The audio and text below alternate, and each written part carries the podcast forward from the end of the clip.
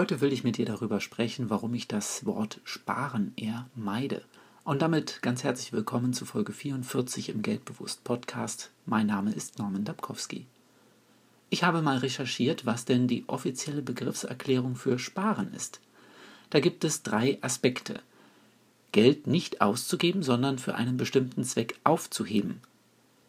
Weniger von etwas zu verbrauchen. Und so zu handeln, dass eine bestimmte Situation vermieden wird. Ich rede lieber von behalten. Behalten hat für mich einen sinnvolleren Klang. Sparen ist bei mir mit einem Ziel belegt. Sparen für ein neues Auto, Sparen für den Urlaub, Sparen für eine neue Küche und so weiter. Beim Behalten ist das für mich anders.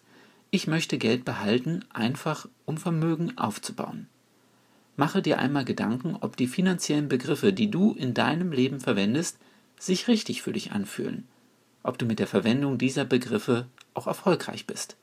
Falls die Antwort bei einem von beiden Nein lautet, so empfehle ich dir, nach einem anderen Begriff zu suchen, der besser zum Ausdruck bringt, was du erreichen willst.